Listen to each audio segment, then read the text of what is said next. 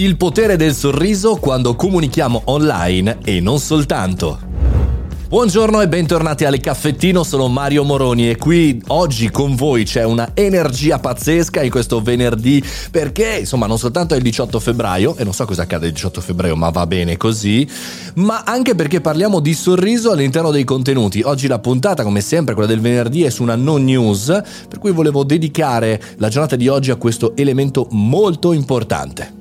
Tutti creiamo contenuti in qualsiasi momento, anche se non siamo dei content creator, creiamo, che non creiamo magari podcast o non creiamo video per delle aziende o per un pubblico, ma in realtà ce l'abbiamo. Per esempio, come non so, collegandosi una Zoom, in una Meet con dei colleghi o partecipando se siete degli studenti alla DAD o delle lezioni universitarie online, avete sempre un contenuto che date, il vostro volto, la vostra voce. Questo ne abbiamo parlato spesso anche nel digital public speaking su Learn, tra l'altro tra parentesi su Learn trovate trovate il secondo capitolo del mio corso. Al di là di questo, oggi volevo parlare della inabilità eh, degli italiani, soprattutto oggi, nel non utilizzare il sorriso, un elemento fondamentale per poter comunicare anche in digitale con gli altri esseri umani.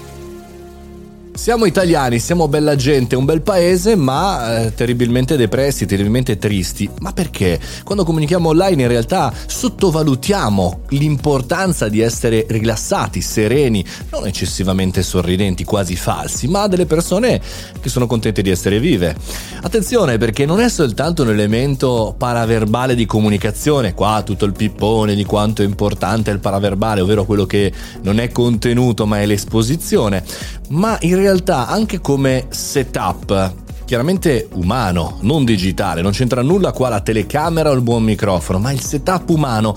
Vi faccio un esempio, la parola eh, che contiene più I, la I, la I ci porta al sorriso, il suono della I è un sorriso.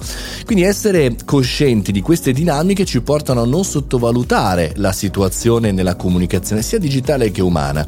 Per cui l'invito che farei oggi, che in qualche maniera, incrociando le dita delle mani e dei piedi, usciamo parzialmente anche perlomeno da questa pandemia, di ricordarsi che tra poco torneremo a parlare con gli esseri umani, davvero, e anche se lo faremo in digitale abbiamo voglia di far respirare alle altre persone che c'è speranza, che c'è voglia di fare, altrimenti, e qua arrivo chiaramente alla parte marchettara che ci serve a noi imprenditori, altrimenti come facciamo a fare il budget? Cioè secondo voi riusciremo a chiudere dei lavori, a vendere, a comunicare alle persone senza vendere, fra virgolette, la nostra positività, nostra, la nostra serenità, la nostra abilità nella comunicazione? Chiaramente no, anzi andremmo nella solita lista di rompiscatole che arriva incazzata nera a vendere obbligatoriamente qualcosa. Volete fare un test ora che arriva il weekend? Fatelo con le persone che sono in casa con voi. Sorridete un po' di più, ma non in maniera falsa alla Joker.